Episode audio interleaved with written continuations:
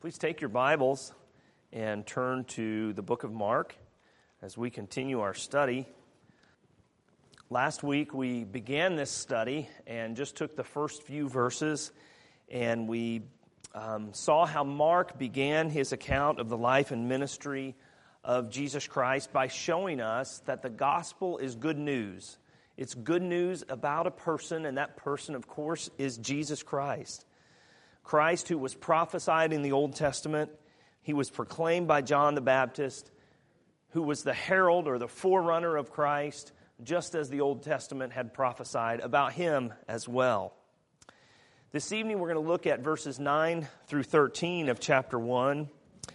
And we're going to look at, at two very significant events in the life of Christ that Mark deals with very um, quickly, but yet they are significant. And we want to see how Mark's rapid pace account of these events serves to show that Christ's ministry was approved by God and was completely victorious over Satan.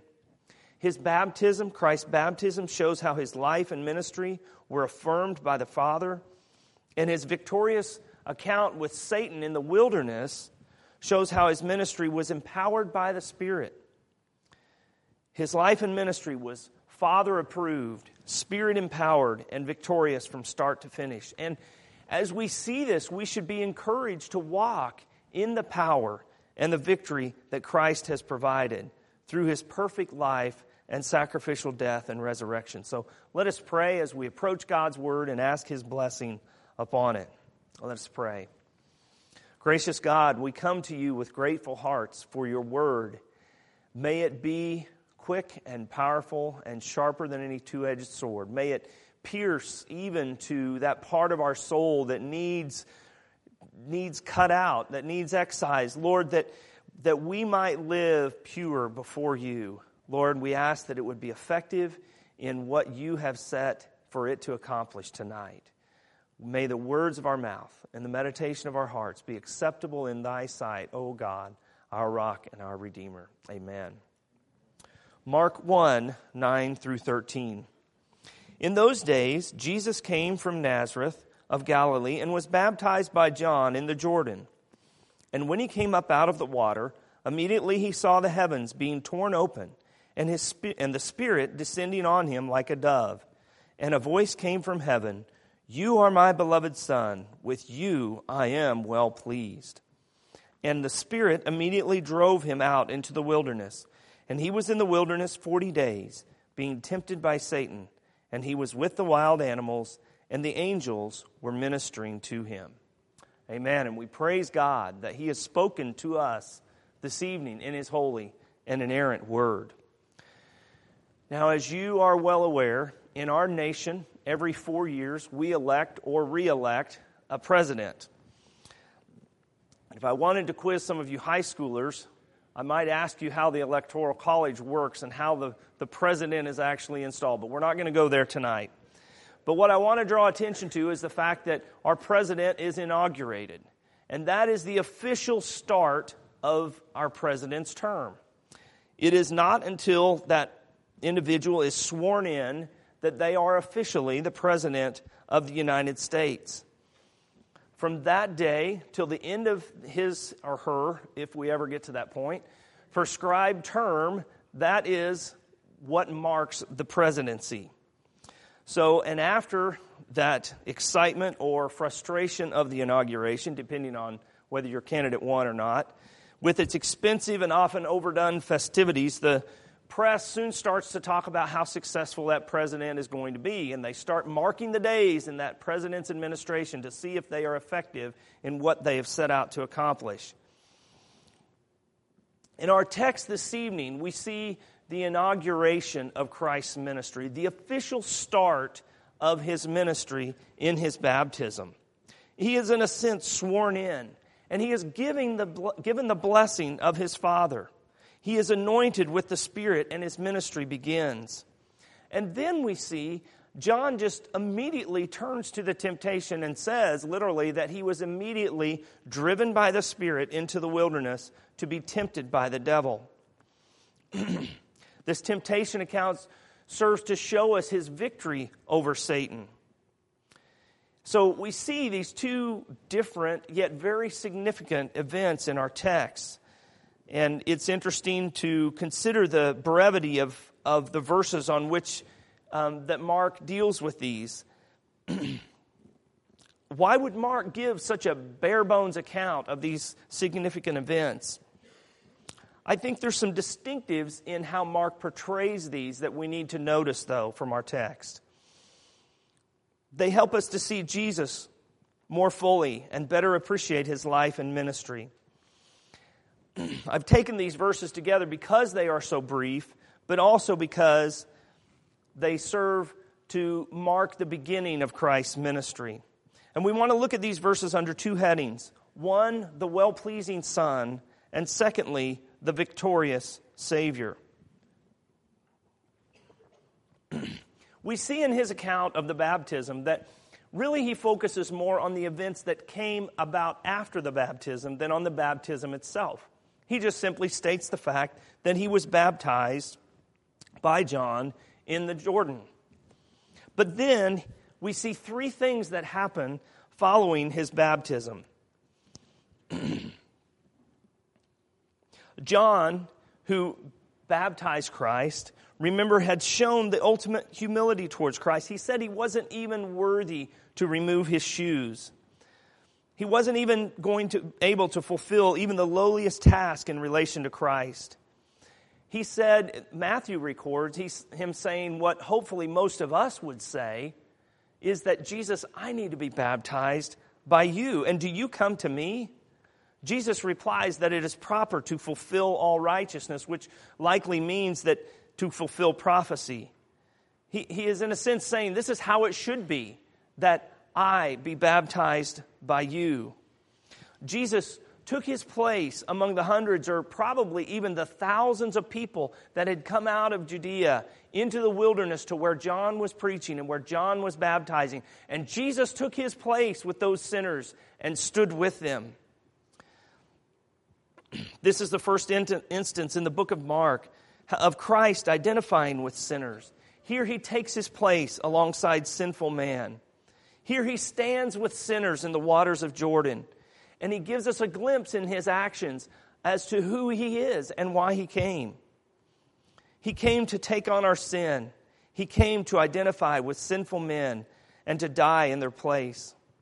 Another reason, I think, is that he identified his ministry with the ministry of John the Baptist.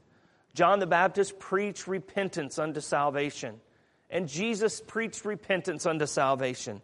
He identified his message with that of John and to the one who clearly heralded his coming, just like the Old Testament said.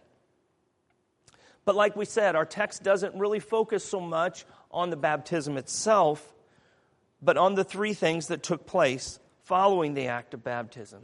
It says that the heavens were torn open. Interesting phrase there. The heavens were torn open. The Spirit descended like a dove, and there was a voice heard from heaven. The first thing that Mark says is that the heavens were torn open. I love such a vivid description here. And, and you think, why did Mark choose those words where Matthew and Luke say simply that the heavens were open? There's a couple of other texts that might help us understand this better. One is in Isaiah 64 1, where the prophet cries out to God, saying, Oh, that you would rend the heavens and come down. Here, the prophet is crying out for mercy in a time of exile, in a time of trouble. And he says, starting with the end of chapter 63, he says, Our adversaries have trampled down your sanctuary. We have become like those over whom you have never ruled, like those who are not called by your name. Oh, that you would rend the heavens and come down, that the mountains might quake at your presence as when fire kindles brushwood and the fire causes water to boil, to make your known, name known to your adversaries, and that the nations might tremble at your presence. When you did awesome things that we did not look for, you came down. The mountains quaked at your presence. Here, the people of God are remembering a former time of God's presence when they felt it, when they could see it. Maybe they were thinking of Sinai, when the mountain quaked, when it was shrouded in darkness and smoke. And they knew that God's presence was among them. Isaiah is looking to the sky as, as though it was a curtain and saying, Lord, tear the curtains of the heavens and come down, that we might see you and feel you and know you. What is Mark saying here?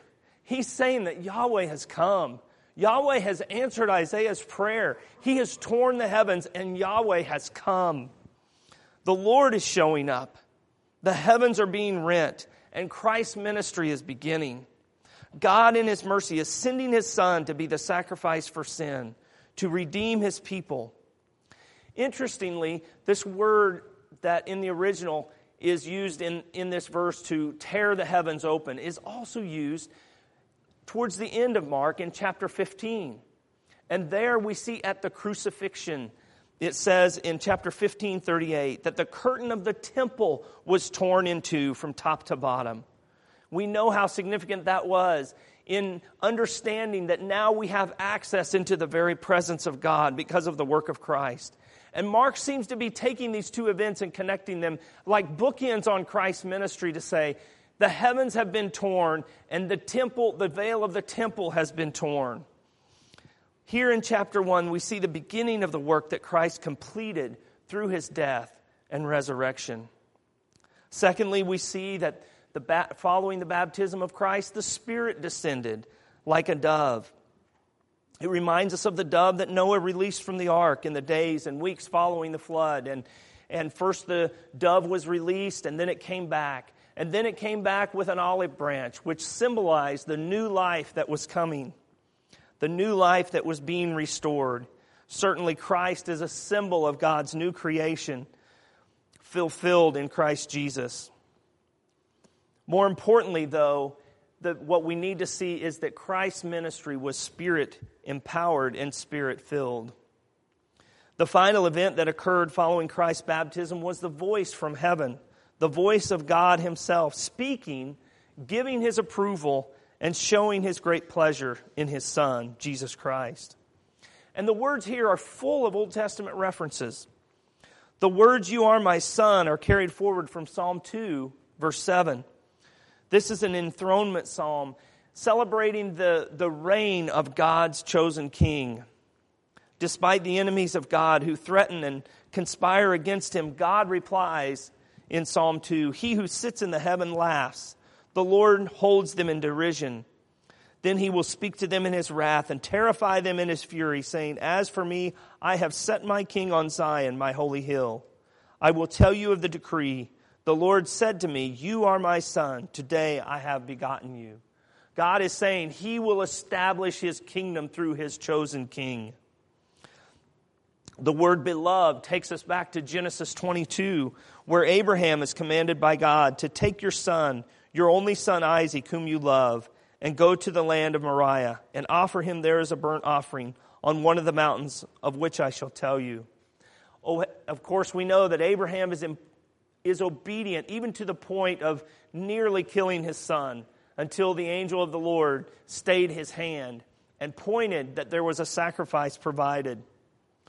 God provided a ram as a sacrifice, foreshadowing the, sac- the ultimate sacrifice that is fulfilled in Jesus Christ, the beloved Son of God. And lastly, the phrase in these words that came from heaven which says, With you I am well pleased, is a reference back to Isaiah 42, which is the first of the servant songs in the book of Isaiah. And if you read through, starting in Isaiah 42 and through several chapters following, we see the development of the idea of the servant of the Lord. We see in 52 and 53 how that servant will suffer. And he is one that represents the people and is a sense an embodiment of the people. He continues this development and shows how he will suffer. The words that come from heaven mark Jesus as the servant of the Lord who brings delight to the Father. Now, scriptures and our creeds tell us that Jesus is God and Jesus is human, two distinct natures in one person forever. However, as a man, Jesus had to grow in his understanding and knowledge of things. Um, the book of Luke, Luke tells us that Jesus grew in understanding and in favor with God and man. And I think this even including his understanding of his mission and his purpose and why he came, and understanding his Father's will. The events at the baptism are pivotal in the life of Christ to reveal who he was to himself as well as to the world. He was empowered by the Holy Spirit. He saw the symbol of the dove and he heard the voice of his Father from heaven giving his approval to him, speaking in the languages of the scriptures that Jesus knew and loved, showing him who he was. The Father in heaven spoke. He called him his son. He told him he was well pleased for him. What an affirmation that was for Christ. And what an affirmation it is for us, not for us personally, but for us to understand the ministry of Christ and who he is. It affirms to us that Christ was all that the Old Testament said he would be. He was everything God promised he would be. Christ perfectly fulfilled the law. He was a delight to his Father. He was not just a mere man who lived a good life that serves as an example for us. He was God's Son. He is God's Son, and the only one who could bear the penalty for your sins and mine. Scripture and our creeds also tell us that God exists in three persons, and we see this beautifully illustrated here at the baptism of Christ. All the members of the Trinity are present there. Jesus is there in human form, identifying with sinners in his baptism. The Spirit is there, anointing and empowering Jesus for the work that he is to do. God the Father is, of course, present there, speaking in a voice, officially pro- proclaiming that Christ is his well pleasing Son. The appearance of all members of the Trinity should help us to see the significance of this, significance of this event in the life of Christ. It officially inaugurated Christ's ministry. Mark's account shows us more of who Jesus is, that he is the sinless Son of God, the servant of the Lord, the beloved Son of God that has appeared on the scene. His arrival was marked by the tearing open of the heavens, showing God's great mercy and answering Isaiah's prayer from many years ago. God has come, God has spoken, God's mercy is revealed in his Son, Jesus Christ. Secondly, and perhaps more briefly, we want to consider the victorious Savior. Immediately following this description of the baptism, it says that the Spirit drove him into the wilderness. We know from verse 4 that, that they were already in the wilderness, but evidently they were, he was, Christ was driven deeper into the wilderness, into a more desolate place.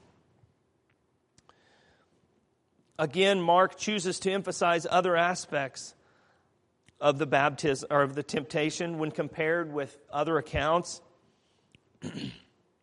Both of the Gospels of Mark and Luke record three separate attacks from the devil, and in each of them, the devil tempts Jesus to act independently of his Father's will. And in each of them, Christ meets those temptations with Scripture. He replies to Satan with the Word of God. Now, we want to notice in our text here that the, in verse 12, the Spirit immediately drove him out into the wilderness.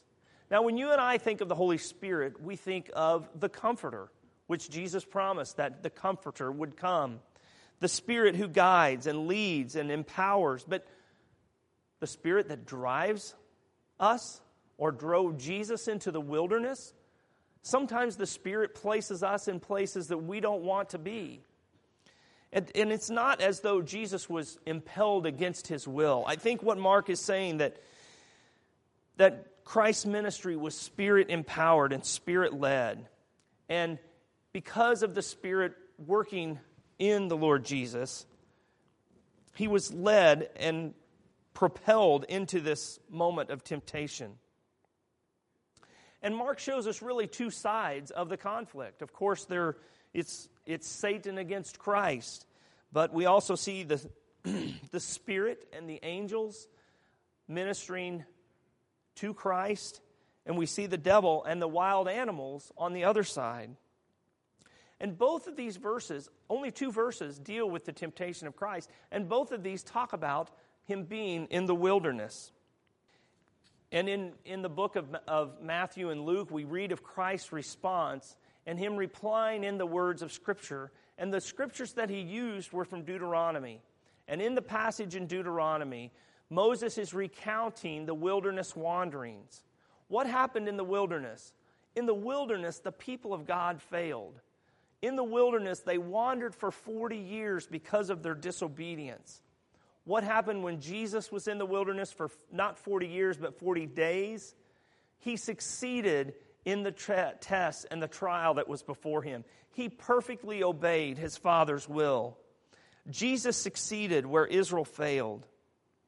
And the temptation was fierce, it was intense. It was, he was no doubt tempted daily, all day, every day for 40 days. He was alone, and he was surrounded by wild and threatening animals. 1 Corinthians tells us that Jesus was the second Adam.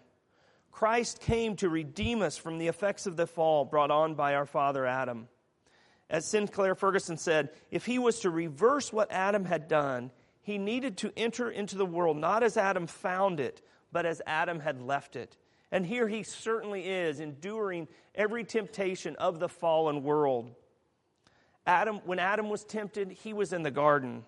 When Jesus was tempted, he was in a wilderness. Adam was surrounded by animals over which he had dominion and even named. Jesus was surrounded by wild, threatening animals, which only intensified his temptation.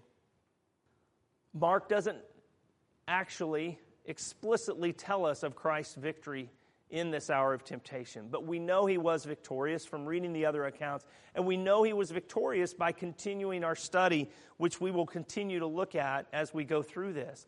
And we see Christ's authority here is initially established over the forces of evil, and it's demonstrated in chapters that are to come. We see that this event was a first blow to Satan. Christ already had authority over the forces of Satan then we see the final death blow being dealt to Satan on the cross. Christ is our high priest. He has endured temptation and emerged victorious. Hebrews 4 tells us, Since then, we have a great high priest who has passed through the heavens, Jesus, the Son of God. Let us hold fast our confession, for we do not have a high priest who is unable to sympathize with our weaknesses, but one who in every respect has been tempted as we are, yet without sin. Let us then with confidence draw near to the throne of grace that we may receive mercy and find grace to help in time of need. Christ's temptation serves more than just a simple example to us. It shows us who Jesus is, that he is the victorious Son of God. He is the Spirit empowered Messiah who came to bring salvation and conquer all his and our enemies. Christ came into this fallen world, endured the intense tempting brought by the devil and his forces. He came into that world to stand with and in the place of sinners so that we could be made right with God. And the same Holy Spirit that empowered the ministry of Christ now unites his people to himself through faith. Christ's victory can be our victory, not just as an example, but because we are in him we are united to Christ. So tonight I say to you, look to Christ. He is the victor. Amen. Let us pray. Heavenly Father, we thank you for the temptation that you faced, that you are victorious, and that we will see in final judgment the day of final victory that is just foreshadowed in the passage that we have just considered. Lord, we pray that you would grant us grace to live by the power of the Holy Spirit, who empowered our Lord Jesus and now resides in us and unites us to Christ. Lord, we pray and ask these things in Jesus' name. Amen.